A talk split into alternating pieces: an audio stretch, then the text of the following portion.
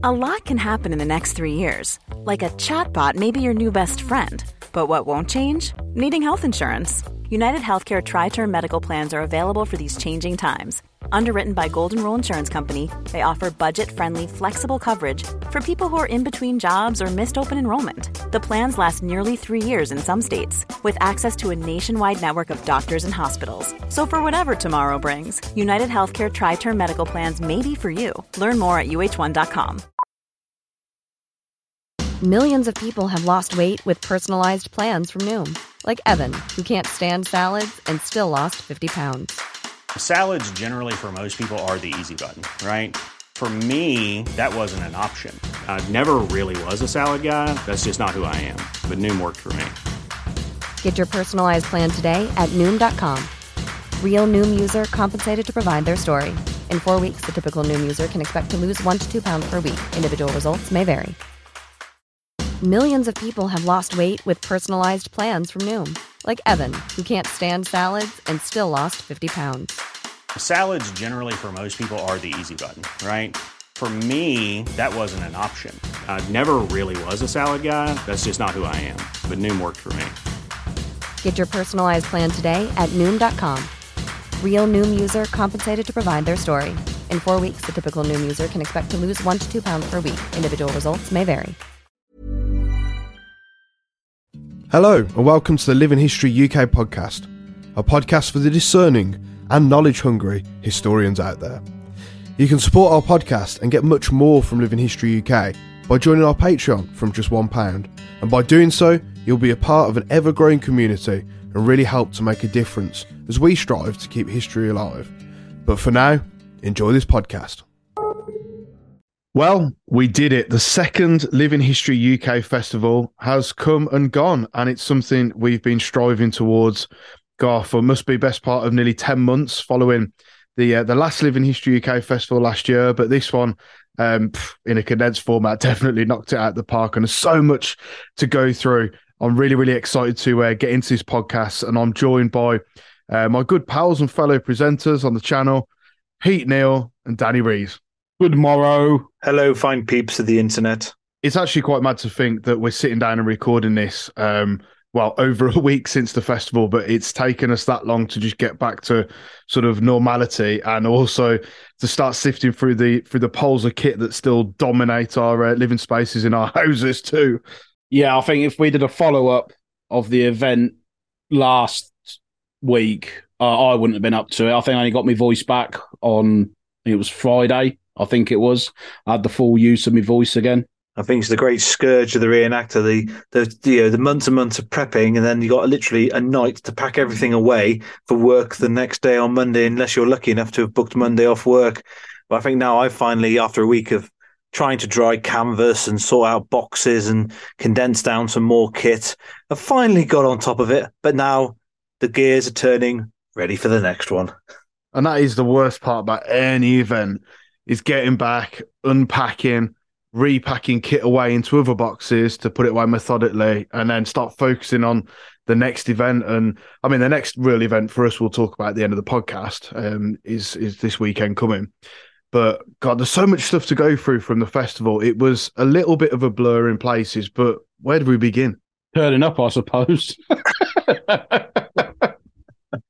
Isn't that there isn't turning up actually the the culmination of well, as a relative newcomer to the presenting inner sanctum, um, it's kind of all your your two and others hard working, getting all the the, the the the bottles to line up as it were and try and get everything sorted and all the all the background stuff of organising an event. I know from, from attending events and organising events myself in the past, it's it's it's always nice to, to turn up to event, but when you're organising your own, you've got to worry about all these little things and getting everything sorted. You know, have we got enough bog roll for the portaloos? Have we got power for X, Y, Z?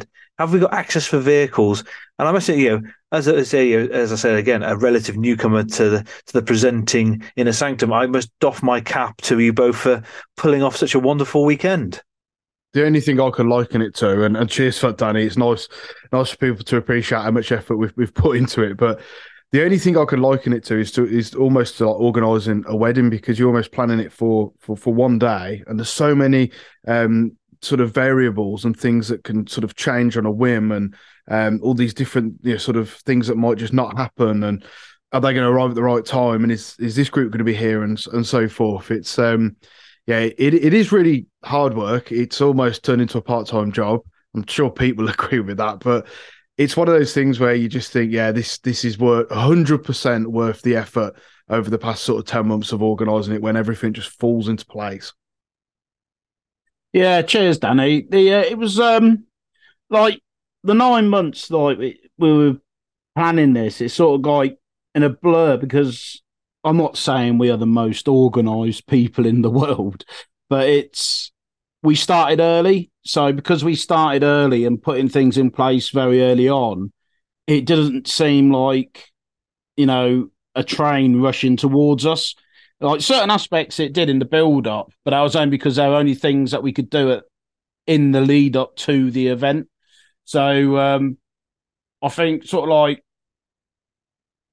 stress wise, or like it sort of feeling like it's going on top of you.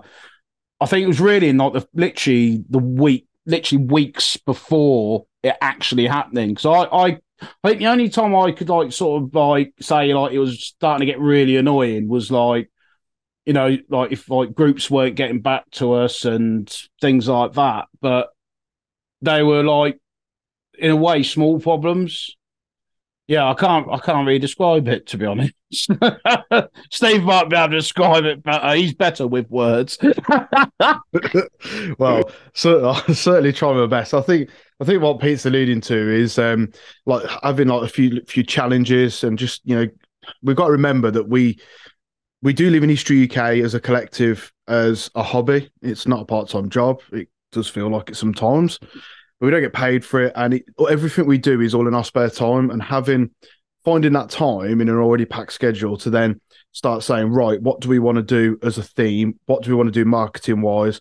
Um, you know, Danny appeared on the radio, for instance, before all these various things and contacting groups, organizing traders, finances, ticketing, keeping on top of all that kind of stuff is really, really hard, uh, hard work if we're being being honest. But it's one of those things. It's an, it's almost a necessary evil. We do it because we want to do it. Uh, we enjoy doing it sometimes, um, but yeah, it's it's all those variables and just that kind of not necessarily a worry, but I suppose it is fair to say pressure in terms of you know there's people hundreds of people bought tickets to come and see the festival, and I think the bottom line is we just wanted to make sure that everyone really enjoyed it. Yeah, it's just looking from the from see you you you're putting out a show, you're advertising a show and all that, and you got public who pre-bought tickets. And the big thing for me is, you know, if if you as a group have said we're doing this event, turn up. Don't last minute say, "Oh, well, we're not coming because my nan's budgie's got a dodgy leg." You know, it's, it, if you as a group, and I've done it you know, in the past with going to events, if you've committed to say you're doing it, do do it because it's just as an organizer. I, I organised Hay-on-Wye um, a couple of years ago, groups pulling out left, right, and centre, and then you you worry because you got the public going coming to an event that you've advertised with these groups and then they don't turn up. It's quite. luckily, though, the festival we had a good turnout. Here, fair dues. I've never seen so many groups packed into such a small space. Yeah, I think like with us, it was like it would show like so when groups were pulling out, it was like oh no, like especially if it was a group that we couldn't replace them with a group that does what they do as well, because obviously we're quite selective on who um, attend the event. Um, so it was, yeah. So like, if I think if you're going somewhere like on a larger scale, like um, you know, like your War and Pieces and places like that, where like one or two groups pull out, you yeah, you sort of they'll just turn around and go, oh well, never mind. We might fill the gap, we might not. If not, we can just spread it out a bit. But I think because because of what we were trying to achieve and because of the space we had, we had to keep it very mi- minimalistic with the groups that we had. Um, so what I mean by that is, is like we could only have like one or two groups that portray that era just to save on the space. And as soon as that one group disappears, that other group might not be of a size to actually spread that across, or we might not, like I said earlier, or a minute ago rather, um, a group of the same caliber as them to replace them. So yeah, that that bit was that was annoying when things like that were happening, but we managed to pull it off. And we did, mate. It's um, you know, we have to remember the reason why we first, well, the two reasons we started doing the festival. One was to, you know, sort of showcase the best living history groups that the country has to offer, and secondly, to engage with our our audience and introduce them to the quirky, let's be completely honest, and amazing world of living history. And they're the two reasons why why we do it. And we definitely achieved it this year. Um, it was a considerably bigger event than last year's festival. Uh, we, for instance, took the timeline back from uh, from the 1770s of last year back to 1640s this year. So we had that extra bolt on of um, you know pre-American sort of uh, Rev War all the way through to the English Civil War. So it was awesome in that sense to do that. But again, it's it's definitely all about quality, not quantity. We had, um, I think it was 25 groups in total. Um, maybe maybe one or two either way, but around 25 groups that came, and we did the the footprint of the site was was incredibly small, but I feel like we really offered that that diversity and that real um, sort of, uh, you know, definitely money's worth in terms of the amount of different groups and impressions, quality impressions that people uh, got to see when they when they come and visited, and also for those people who took part, it's so cool to be at a multi period where you'll have, you know, an English Civil War pikeman uh, conversing with, uh, you know, one of the uh, one of the fetuses, Taylor Oldroyd's group, for instance, uh, you know, doing doing Malaya, the Malayan emergency. So that is really really awesome to have that kind of quirkiness and and their variation in impressions too. Yeah, I see. I um, my own background about uh, multi-period events were not really a major thing when I first started reenacting. You just went to your hardcore railway events and like your victory shows.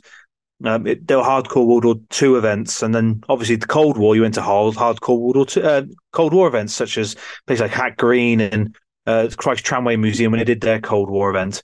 And it's it's nice doing the multi period because it does actually spark an interest into other eras, you know. And it's all your fault now. I'm looking at Civil War kit, which I thought I'd never get into because there's no machine guns involved. Um, but then it's you're opening your eyes into new eras and actually it's sparking interest. And hopefully, you know, maybe some of those earlier chaps may, may have been sparked of interest with our display over the weekend. I knew we'd break you in the end, Danny. It was only a matter of time. I knew we were going to break you and get you doing English Civil War stuff. I, ha- I have the backbone of a wet, soggy Kit Kat. yeah, well, Pete's so right. It's only a matter of time before we uh, before we break you, Danny. But it is it is an amazing um, amazing period. The, the British Civil Wars, as I should I should really call them. And um, I suppose now's the time to sort of drop a very brief uh, sort of doff of the uh, sort of Montero, shall we say, or uh, in this case, uh, brimmed Monmouth cap uh, to a certain individual, uh, one of our acquaintances, Joseph Bristol, aka Baby Hands, who's actually formed a British Civil War living history group called Lord Brooke's, which is going to be uh, completely groundbreaking in the realms of uh, sort of Civil War reenactment. Let's put it that way, a proper living history group. So anyone who's wondering why Danny's all of a sudden getting involved in uh, this amazing period, that is the reason why Joe Bristol, aka Baby Hands, is the man to blame. He'll kill me for saying that.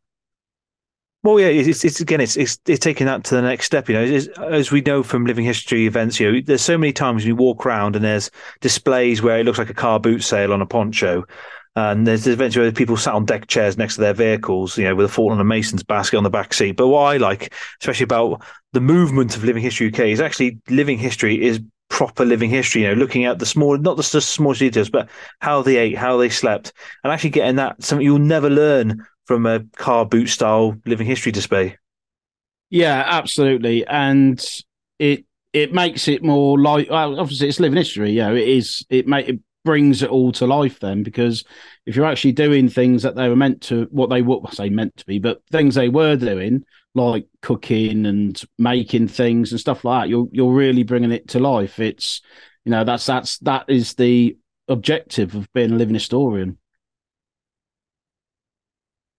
it absolutely is, and you know, it, it, to be honest, being broadly speaking, it doesn't matter what time period you, you do. It's all about the formula and mentality, which you know continues to develop. But like Danny said, it's about you know what were the guys, what were they wearing on a day to day basis, what were they eating, uh, what were they carrying, what weapons were they using, if applicable. It's not always about military stuff. You know, for instance, the Civil War impressions we're all kicking off with are essentially just a civilian uh, impression, which will then slow slightly evolve into you know the military impression, just like the guys of 1642 were. But um, we do digress from the festival somewhat, so I'm gonna gonna rein it back in, and, I'm gonna ask both of you guys, uh, not at the same time because that'd be terrible for a podcast. But um, Danny, reel off some of your favourite um, memories from the festival, and to boot, give us one of the not negatives because I don't think there was any negatives, but one of the challenges, let's say, that you experienced from um, from this year's Living History UK Festival. Well, I'll start off with a negative because I always like finishing on a positive. The only really great negative was putting away a wet 12 by 12. For those of you who know about wet tentage, it's a great joy trying to pack wet canvas away and then trying to find somewhere, possibly in work, to dry it out over the next few days. But you know, as you say, the weather, uh, weather's always the pain. Uh, you know, I know a lot of people, especially those in you know, motorcycling worlds and stuff like and other reenactors who actually study the weather. The Met Office becomes your great friend uh, in the days leading up to an event, and you're looking at weather forecast. Is it going to rain? Is it going to be windy? Do I need the storm lashings? And that, that's the only real dampener for me was, was was the slight bit of rain, but we all coped and still put on an absolutely fantastic display. And I think it just added to it. And highlights, uh, as always, our international correspondent John Shanahan. Always meeting up with John is always nice. I know he is uh, in in in part of the colonies where he'll never get a we- event every weekend, and he does really look forward to coming over to the Big Island to embrace the hobby that he loves. So big, you know, being meeting up with John is always a great highlight to me. But also, it's it's, it's meeting up with other the other TikTok celebrity, we say, in the blue ticket counters, who who probably even experienced what our hobby is before, you know, now they've come away for a weekend and they've seen that it's it is a strange hobby, but it's actually a fascinating one. You know, and all the guys who came, um, you know, for example, Ricky Vet, Dan Vet, Laurie Alice, Phil C, uh, One Eyed Walt. Um, uh, they've they've come along and actually experienced. And now I never ha- actually had a negative. All I've had is positive. You know, for example, the Tommy Lounge boys have come down. They're they're really fascinated with you know, with the hobby and how how you know, how it can actually be beneficial to not just living historians and the general public, but to the veteran community. So those are that. Yeah, that summarizes my positives for the weekend. How about you, Pete? Well, like you, I'm going to start with a negative and then go with a positive. Um, I, for me, it was uh, being low staffed for us on the uh, ticket booths. Uh, we had quite a few people saying that are going to come. Um, only two of them turned up basically, um, and that took a lot. Oh, I say took a lot. It, it put a lot of pressure then onto us, um, even to the extent where we even had to start getting some of the other living historians to help us out. So, Dom, our former presenter, he jumped onto the ticket stand on the Saturday. Um, and uh, and even uh, Taylor Oldroyd's lads as well on the Thursday uh, when all the groups were starting to arrive uh, Taylor. I can't remember who it was now. I just grabbed them both. I gave them both a high vis and said, "Go do some car park, get usher in the vehicles." So they they stood on for uh, a good hour, uh, and Trev from the Rifle Brigade as well. He jumped on as well. Um, you know, so you know it, that was that was a struggle. Um, hopefully next year we'll be able to sort that staffing issue. So, like the likes of us three can actually get around and engage with the public. So we just couldn't do that this year. Um, unfortunately, although we were able to speak to a couple of people, um, we weren't at our full. Um, we weren't at our full potential. I'd say because we because we were constantly running. Like each day to me really was just a blur. Like the day would start and and then everything like grounded itself for me. Soon, like the gates closed, and that was it. Because just running around everywhere. Uh, so yeah, that that's my ne- that's that's my that was my negative from the uh, from the uh, from the event, which went into a little bit of a positive, uh, where I said the other living historians sort of pulled in and helped us out a bit. Positive, uh, the positive for me was seeing the crowd. Um, so obviously the big apprehension of of organising an event like this was how are we actually going to get people through the gate? You know, we could do all the advertising we want, and you know, three people might turn up.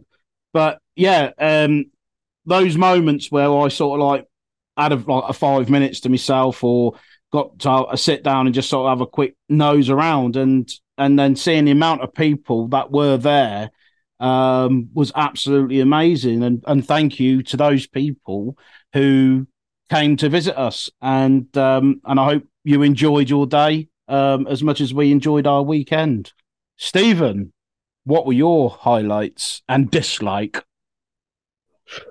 Cheers, Pete. Well, I'll also start on um, a slight a slight uh, challenge. Let's say I don't like using the term negative because we always over adapt and adapt and overcome, don't we? With these challenges that we uh, that come get up against us to test us, and yes, the the sort of low number of volunteers uh, was definitely an issue for us, uh, as Pete's alluded to. But coupled with that was was a tiredness. I was I was really fatigued by the end of the weekend. Um, how I drove home without falling asleep, I really don't know. I was I was very tired.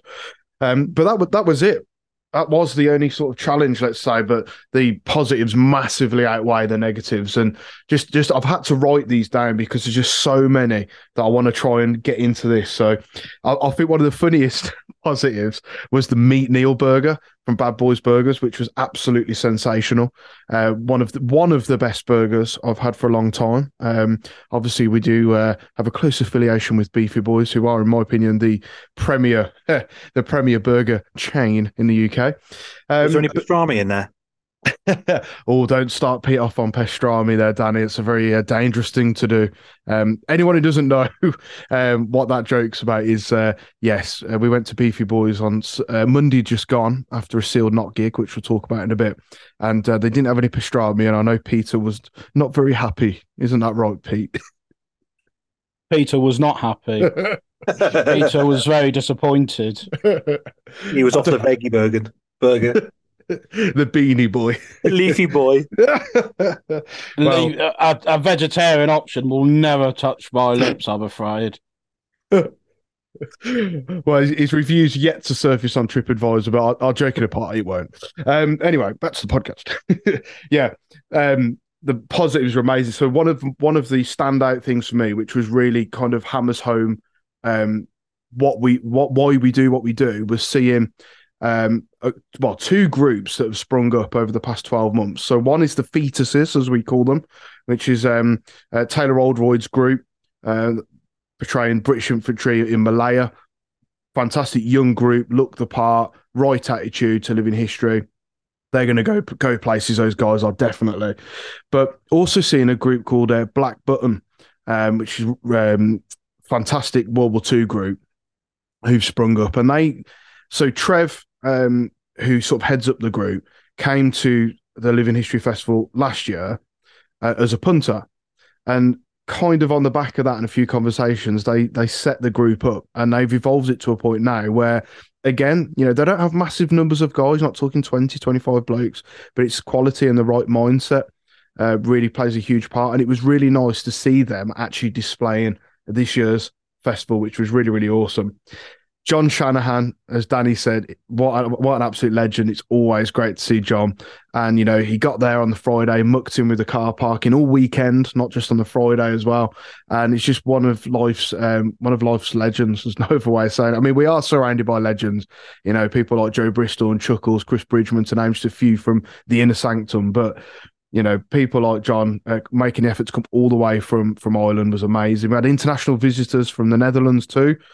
Um, but it was also really, really cool to see that the event isn't stagnating like many of these big events do. Uh, I'm not saying that we're a big event yet, but you'll go to some of these multi periods and it's just the same. Uh, you know, they just wheel it out once a year and it's the same display and it's just like so boring sometimes. But we're constantly evolving what we do. So we mentioned about the timeline last year being, you know, sort of 1770s to 2012. Seeing it this year going back to 1645 and being able to tell that story of the British soldier um, you know, from 1645 through to 2012 was really cool. Yes, there was a few uh, omissions, no Boer War, for instance, no Victorian kind of era, but nonetheless, I think we did a really, really good um, sort of showing on that. So that was really, really awesome. And the influencers who came to see us that Danny's mentioned um, from from TikTok and other social media platforms, that was so good to see. And the reviews and post event videos that have been going up are really, really cool to see. So hopefully we'll have even more people come and support this wacky hobby that we do uh, in 2024. But we have had some questions submitted. So I'm going to pose the first question to Mr. Peter Neal. And this one has been submitted by uh, Dave, who's one of our patrons. So if anyone's wondering what, what, what our patrons are, you can join our Patreon. It's our members club. The link is in the description of the podcast. Um, and Dave has asked, and this one's for you, Pete. How are you going to improve the next festival? I think uh, I think what we'll do, I don't know, because he's like, it's, it's a hard one because I don't want to answer it because we haven't started the planning for the next one yet. As if we are doing the next one. Ah, see, yeah. got you hooked in now. um, what can we do to improve it? Well, there's there's minor things, but it's like the minor things in my eyes that the public don't need to know. That's just more of an organisation point of view. Um, I think for the next one, um, if we're able to do it, maybe get a few more groups in. I think, um, and get a working PA system. Yeah, no, that, that, that's what that's what I think. That's what that's what I think will make it better. Um, yeah, because I think what we did was good. Um, I think the only way to improve it now would be, like I said, is the is the little things from our point of view of actual organising behind the scenes. Um, and then I said, yeah, and getting a, a few more top quality groups in there if I can interject on that on that question as well, what I'd like to see next year is possibly a few more vehicle owners turning up. Some not just just we've got a million Jeeps, but maybe some you know different vehicles from different from the obviously the earlier areas we're going to struggle, uh, horse and cart. But you know we had a civilian tractor there this year, which was nice to see on the on the home front displays. But possibly a few you know other military staff cars and other Bedford lorries even. That'd be nice to see. Just add another another layer of interest. Absolutely, and it'd be nice to see things evolving. I mean, just just uh, think about the home front. It was great to have the, the women at war display along this year. You know, we we hear it a lot. If we're completely honest, that you know the w- women are not represented in uh, sort of history and living history, and that's completely true. And it's fair to say, but there's very very few. Um, you know, living history is a very small community, and I think for every ten blokes you see doing, um, you know, World War Two, let's say, you'll only ever really find one lady doing World War II living history. It's really hard to narrow it down and to get good quality as well. So again, it's all about uh, sort of you know quality over over quantity. But yeah, I mean, how would you improve the next one? I don't I don't think there's masses we could do to be honest. I mean, Pete's definitely right in saying that it's just things behind the scenes, minor things, especially with the new site at Moira Furnace.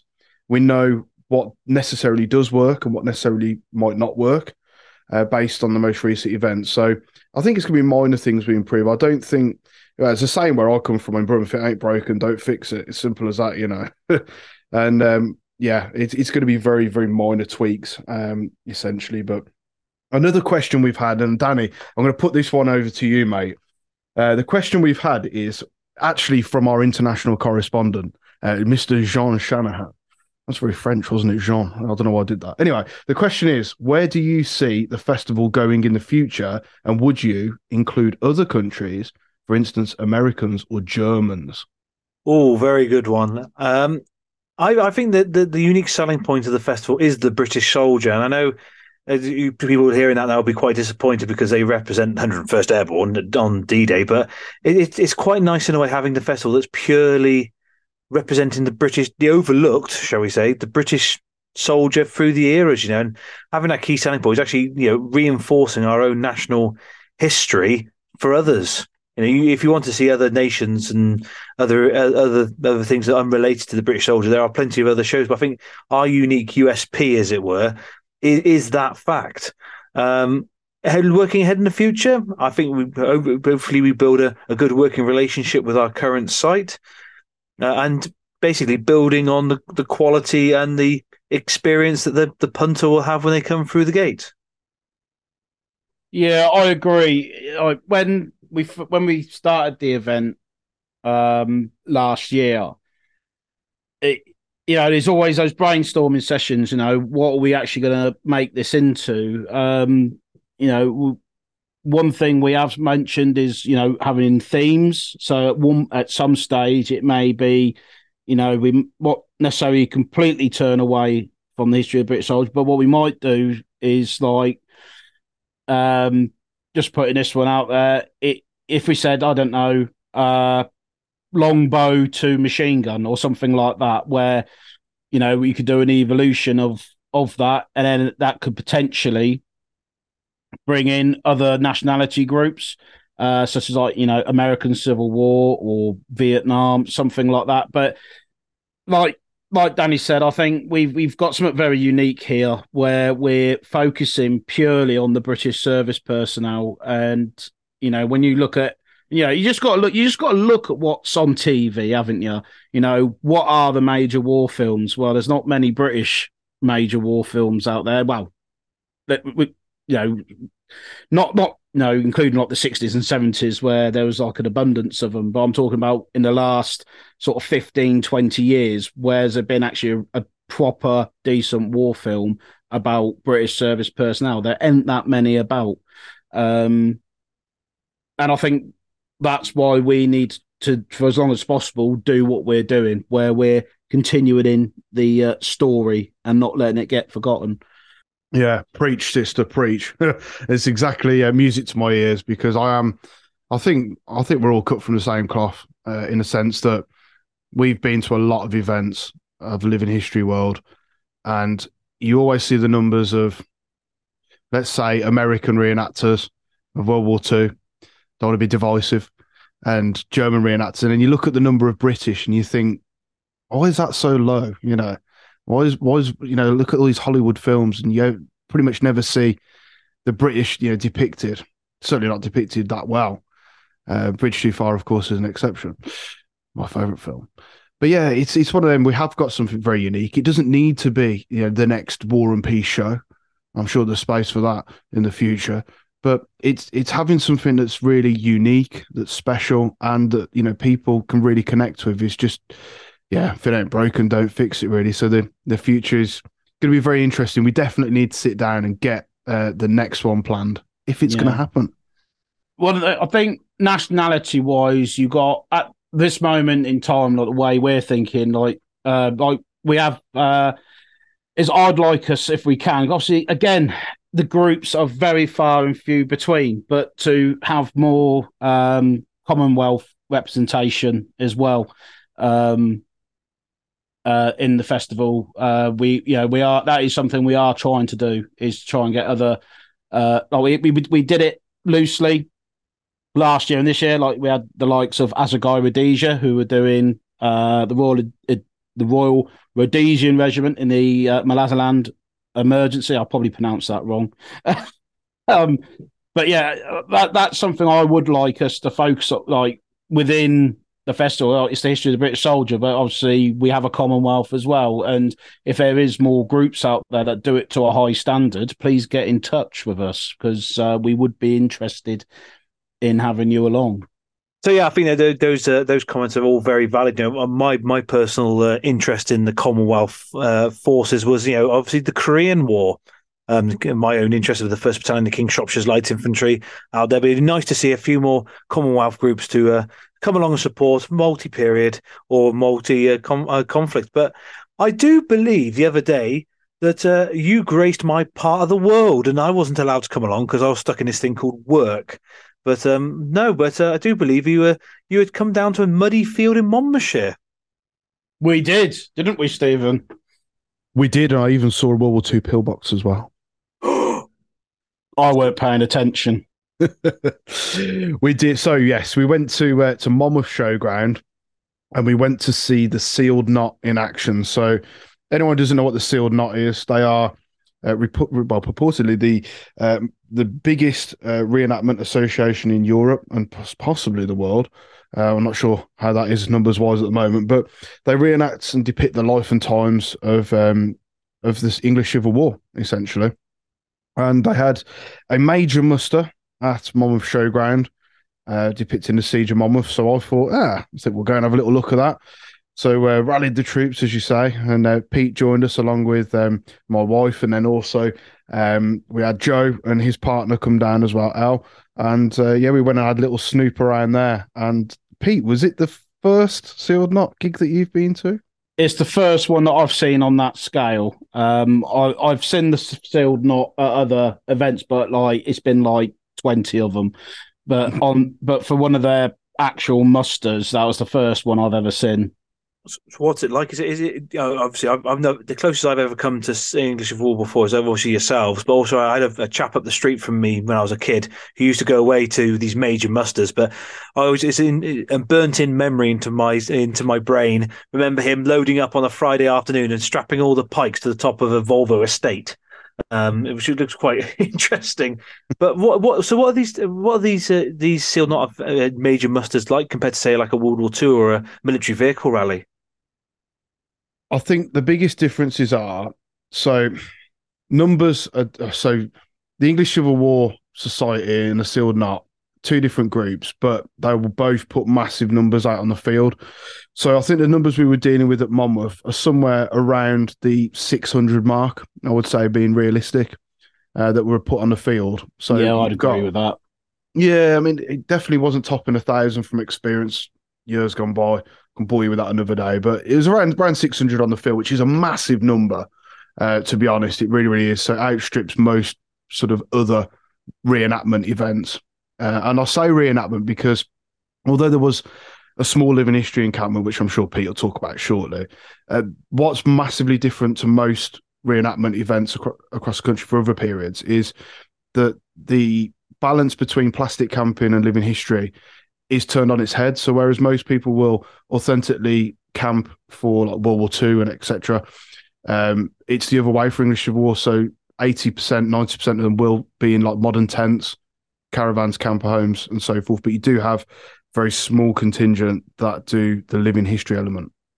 So, so it's a bit like in a way, like how I see, like when I go when I go take my, one of my trucks to a uh, military vehicle trust or a military military vehicle uh, convention. It's more like the reason why I got kind of bored is more like parking in Asda, and then you got your modern deck chairs and your caravans behind, rather than celebrating what vehicle or area you're representing.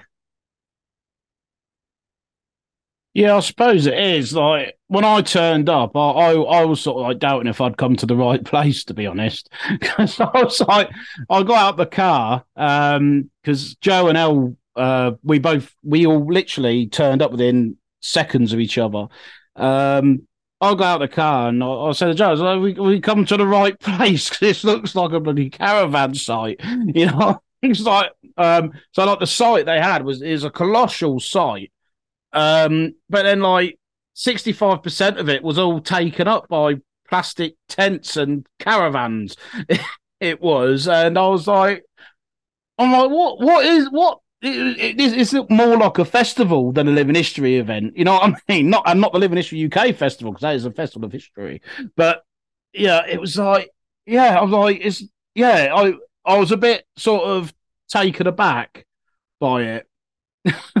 yeah, uh, I, I kind of had the feel that you know I'd have that kind of um, feeling for for yourself, but also for Joe not being torn before. I I, I was involved with the Sealed Knot in like 2008, 2009, 10, those kind of seasons. And I knew um, what to expect in that sense. Now, you know, what we've just said for anyone who's thinking, oh, it's a little bit rude, you know, it's a bit unfair to say that. You know, it's up to people how they pursue this hobby. It's a case of, you know, if you guys want to go away and, you know, live in a camper camper van for a weekend and then just come out and do the battle, if that makes you happy, then that's good. But you know, approaching it from our background of living history, like exclusively for, you know, myself, Pete, and Joe went to the event, it is it is markedly different to what we're used to. So it was a little bit of a shock to the system, probably the easiest way of saying it. Uh, seeing, you know, the majority of people um, plastic camping and then the minority, um, yeah, sort of camping authentically. But having been part of the Sealed Knot in years gone by, and going to this event on Monday, I was massively, massively chuffed to see the living history encampment has actually grown at least threefold compared to what it used to be like, um, which is really, really good. And there's some great trades on display, which I'd, I'd never seen before. So we had a guy doing like um, a sort of uh, like a ferret display, which was quite cool. Um, and then we had uh, some guys who were making defences. So they were making um, gabions and chevaux de frise because it was all a siege event, and that was really cool seeing that like history in action, proper living history, guys working together. Yeah, uh, that was good. Team. That was because they because they were actually like doing a full demonstration on how to make wattle and all that. Yeah, that mm. was that. Oh, I really like that. That was that was some good living history there. Yeah, and it, and it's those sort of trades that you just don't see very often. And that was massively like real, real big positive for me seeing that that the you know the hobby is um sort of growing and it's it's not revolving. It revolves for some people, you know, the sort of old guard, let's say, but for you know these new people who are coming in or have got to this point where they think actually there's more to more to this. It's not just reenacting. There is living history, and they're delving into it. It's so good to see. And the living history encampment, I would say, was rammed. They were clearing people out of the living history encampment because the battle was about to start. And I'd say in years gone by that people were more interested in the battle than they were in living history, but that had been tipped completely on its head, which was really, really great to see. Yeah, it was. It's like it was almost getting to the point where it was almost shoulder to shoulder in the um, living history encampment. Um, it's like you had um, the woman cooking as well. That was really good. She was making uh, period food, uh, which was really good. She was really engaging with the public as well, which was great to see. Um, now, the, but the one person that really took my breath away was the artist. Um, his artwork, well, it's it, he he he's got he had a um that famous painting of uh, King Charles, that three side view of King Charles, but he had actually copied that from a print of the original. And like to an untrained eye like mine, I would have easily said that was the original. Um, and he got all these other paintings that he'd done of uh, like private commissions of uh, people from the Sealed Knot um, that he'd been doing, and the the detail and oh, it was uh, it was it was fascinating, absolutely fascinating. And this bloke, he, and like the way the bloke spoke as well, it's like he must have studied for ages because he actually spoke in the style of the 17th century, and I've never seen that anyone really outside of say like a, an acting role, so to speak. Like you go to like one of these castles or something like that, where you'll get like you have the actor stood there, sort of kind of talking in that way. But this bloke, he literally, as soon as he opened his mouth, he was talking like a man from the 17th century, and it absolutely blew my mind. And yeah, oh, oh he, he fascinated me. I, I, I just, I just, I just literally, I, I found it hard to walk away from him when I was just watching him talk to people. It was brilliant. He was, a, he was a really interesting guy. He really knew what he was on about using all the authentic pigments of his paints. And God, what a what a skill he had. I mean, I can barely draw a stick, man. So I, I really took my hat off to him. It was superb. Um, we'd seen him before at the event, but again, uh, one of the, he was he wasn't just for anyone who's trying to sort of picture what it was like. He wasn't just an artist in you know modern day clothing. He was a, a 17th century artist. He was um, you know sort of Hans Holbein essentially. Um, he's the talent that guy had was amazing. That was such a real quirk to see. It really, really was. But the the sealed knot, the English Civil War as an era, I always describe it as the gateway drug to reenacting and to living history. It's um, where most people sort of learn their trade and apply their trade before moving on to you know sort of bigger and better things in some cases. But we find ourselves going back to it um, going back to it sort of myself 15 years after first getting involved with it. It's an amazing era. And I think having a sprinkle of like real living history added to it just shows you how good it really, really can be. But Danny, I, I know you weren't there, mate, and you're waiting in the wings, and um, I bet you're thinking, "What's this all about?" But I think we're gonna have to get you along to a sealed knot gig soon. What say you? Well, yeah, I think it's just totally a totally a new era, and you know, coming from the World War II background and the steam railways, it's actually quite fascinating to see how the early era is done uh, is done really in, in living history. You know, yeah, it's always fascinating to see because I, I I had a culture shock when I went to do the Napoleonics because throughout my entire living history career, all I'd done was I'd either done Vietnam or I'd done World War Two. So going back to like doing the Napoleonic period and seeing how things are done there, it's like it, it, obviously you can you can grab things from like your own experience, going like, oh yeah, we kind of do it like that or do it like this. Yeah, it, it it's it's it's um it is is different, and also I find it really educational as well. Um, in the sense of you're seeing it how other people are doing it. So where you've come from that scenario of like World War Two, Vietnam is like coming from those worlds going into that world. You'll kind of take, for me, I, I, I take away the best of both worlds. So really, you're you know it, it's it's enhancing that education on how things are being done. Um, So yeah, I think you'll get a lot from it, Danny. I think hell of a lot. Yeah, I've I've I've, I've nearly finished reading Peachy's book, and it says it's not it's, it's a totally different era for me. Of course, you know, going from the days of World War One, World War Two, and doing a, a, more recent conflicts, you know, the the the art of looking at period photographs and reading accounts. You know, you're now looking at wood cuttings, and is that a Type One coat? Are they wearing Type Two coats? Oh, they they wore purple, but what type of purple? it got shade of purple? It, it, it's it's quite fascinating, especially for a research nerd like me. It's you know, it's it's it's, it's opening up a whole new uh, sphere of influence. And it really is. It's such a gold mine of information. Like daily i'll find out something new. And where i uh, work at middleton hall i found out today through a bit of research that the parliamentarian commander sir john gell was actually married into the family who resided at middleton. And uh, sir john gell had a really colourful uh, history i can't remember it all off the bat but he was uh, present at many battles including like siege of lichfield hopton heath and other local ones but he um, he was a really interesting character. He actually went from the parliamentarian side to the royalist side in the end, and he was imprisoned by the parliamentarians during the interregnum. So it's really interesting. Uh, definitely worth a, a, Wikipedia nose, but but yeah, really interesting about um, Sir John Gell. And there's there's so many other colourful characters, and we have to remember that all the actions of the Civil War, well, nearly all of them for that matter, um, were fought, you know, in uh, in Britain, which is absolutely awesome because it's on your doorstep, and we love history on our doorstep especially if the World War II made of concrete. Uh, but yeah, going back to the uh, event at Monmouth, it was it was awesome to see the cavalry.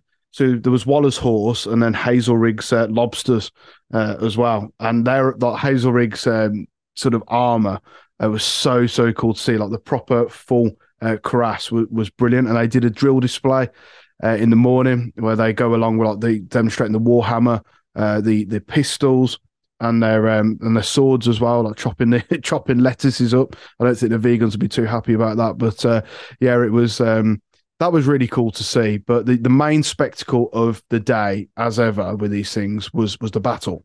And I have to say, I think that's the longest arena battle I've ever seen in my life. I think didn't we time it about an hour and a half? Was it something like that? It went on for. Oh yeah, I, th- I think it was edging. It was edging two hours, mate. Yeah. yeah. I was like, I was like, oh, so so it got to the point. I was like, I was stood there going, I feel like I've been stood here a very long time.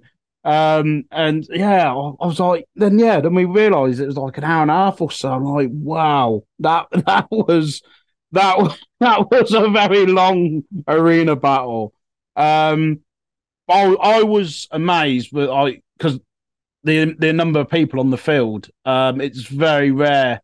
Uh, I think in any real scenario, um, reenactment or living history, um, if there's any form of battle like that, to actually get that sort of number of people on the field, even from like our the Napoleonic days. I think the only time we could say we saw loads of people on the field was when we do Waterloo, uh, or when we did Waterloo, rather. Um, it seemed you know it was quite slow pace. It just seemed to lull though. You know, it is like yeah, I can't really describe it because it was like it, first it was it was going, everything was moving. You're like right, okay, brilliant, everything's moving. Then suddenly everything sort of stopped, and then it started all over again.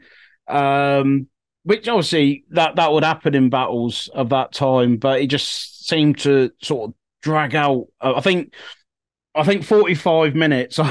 45 minutes to an hour, I think would have been plenty. But wow, yeah, I, I, just feel sorry for the likes of the pikemen because uh, that was literally soon as they uh, the two armies properly collided on the field, those pipe blocks were basically at it from start to finish. And I'm like, there's got to be a bloke. They got to be they got to be falling at some point because you know they got they got the breastplates on the helmets and that, and literally they they that, that it's effectively an English Civil War rugby scrum for a solid hour.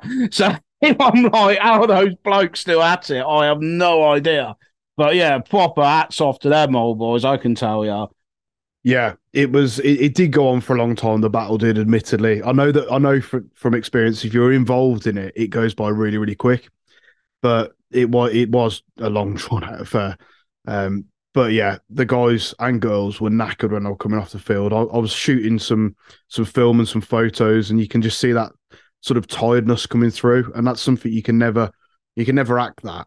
it's always genuine. Um, but you know, it was a great display. And if you if you guys listening at home or wherever you are in the in the uh, in the world at this moment in time when you're listening, if you're ever thinking, I want to go and do something a little bit different, I want to go and have a day out with the family, then you won't go far wrong than to go and watch some someone like the Sealed Knot or the English Civil War Society. Other groups are available. It's a great day out. It's really enjoyable and it's something different, and you'll learn something from it. And um, yeah, it was five pound an adult to get in, or fifteen quid for a family. So you really can't grumble at that one bit. Yeah, it was definitely it was definitely a good use of a bank holiday Monday. yes, and we got to go to Beefy Boys after as well. We did, and we're going again this Sunday. Beefy Boys, did you say? Beefy Boys are the 7th of May as part of the coronation celebrations for the King Charles uh, coronation on Saturday. But it's on Sunday night uh, in, in Hereford at the Shack they are having a coronation blitz party. So you have all your your forties favourites, no line dancers, um, and they're going to have all sorts, and also their famous burgers, hopefully with pastrami, especially for Pete. Um, but we shall see. But it's twenty pounds a ticket. You can buy online on their website. But it's going to be an evening of all round entertainment. But most of all, you get to meet the Living History UK crew, containing myself, Pete, Steve, Chuckles, I don't think Joe's coming down, but it'd be good to see some more of the crew, but also some friends of ours from the local area who also have some SAS Jeeps. So we're going to have a fine array of SAS Jeeps in support of the Beefy Boys. So if you want a good night out on, on part of the coronation bank holiday weekend, come down to Beefy Boys. But firstly, thank you, Pete and Steve, for another fantastic episode. I hope all of our listeners have enjoyed listening to our wanton ramblings, going from everything from pillboxes to the Civil War and back to Beefy Boys again. But Thank you all, and most of all, keep history alive. If you've enjoyed this podcast and want to support it, then why not send us a PayPal donation? All donations help us pay to host the podcast and for us to create new content for your enjoyment. Furthermore, if you would like to submit a question or even a subject matter for the podcast, join Patreon and send us a message. We'd love to hear from you. The links are in our bio. Until next time, keep history alive. When you make decisions for your company, you look for the no brainers. And if you have a lot of mailing to do, stamps.com is the ultimate no brainer. It streamlines your processes to make your business more efficient, which makes you less busy. Mail checks, invoices, legal documents, and everything you need to keep your business running with stamps.com. Seamlessly connect with every major marketplace and shopping cart Schedule package pickups and see your cheapest and fastest shipping options from different carriers with rates up to 89% off USPS and UPS rates. And with the Stamps.com mobile app, you can take care of mailing and shipping wherever you are. Make the same no brainer decision as over 1 million other businesses with Stamps.com. Sign up with Code PROGRAM for a four week trial, plus free postage and a free digital scale. No long term commitments or contracts. That's stamps.com. Code program.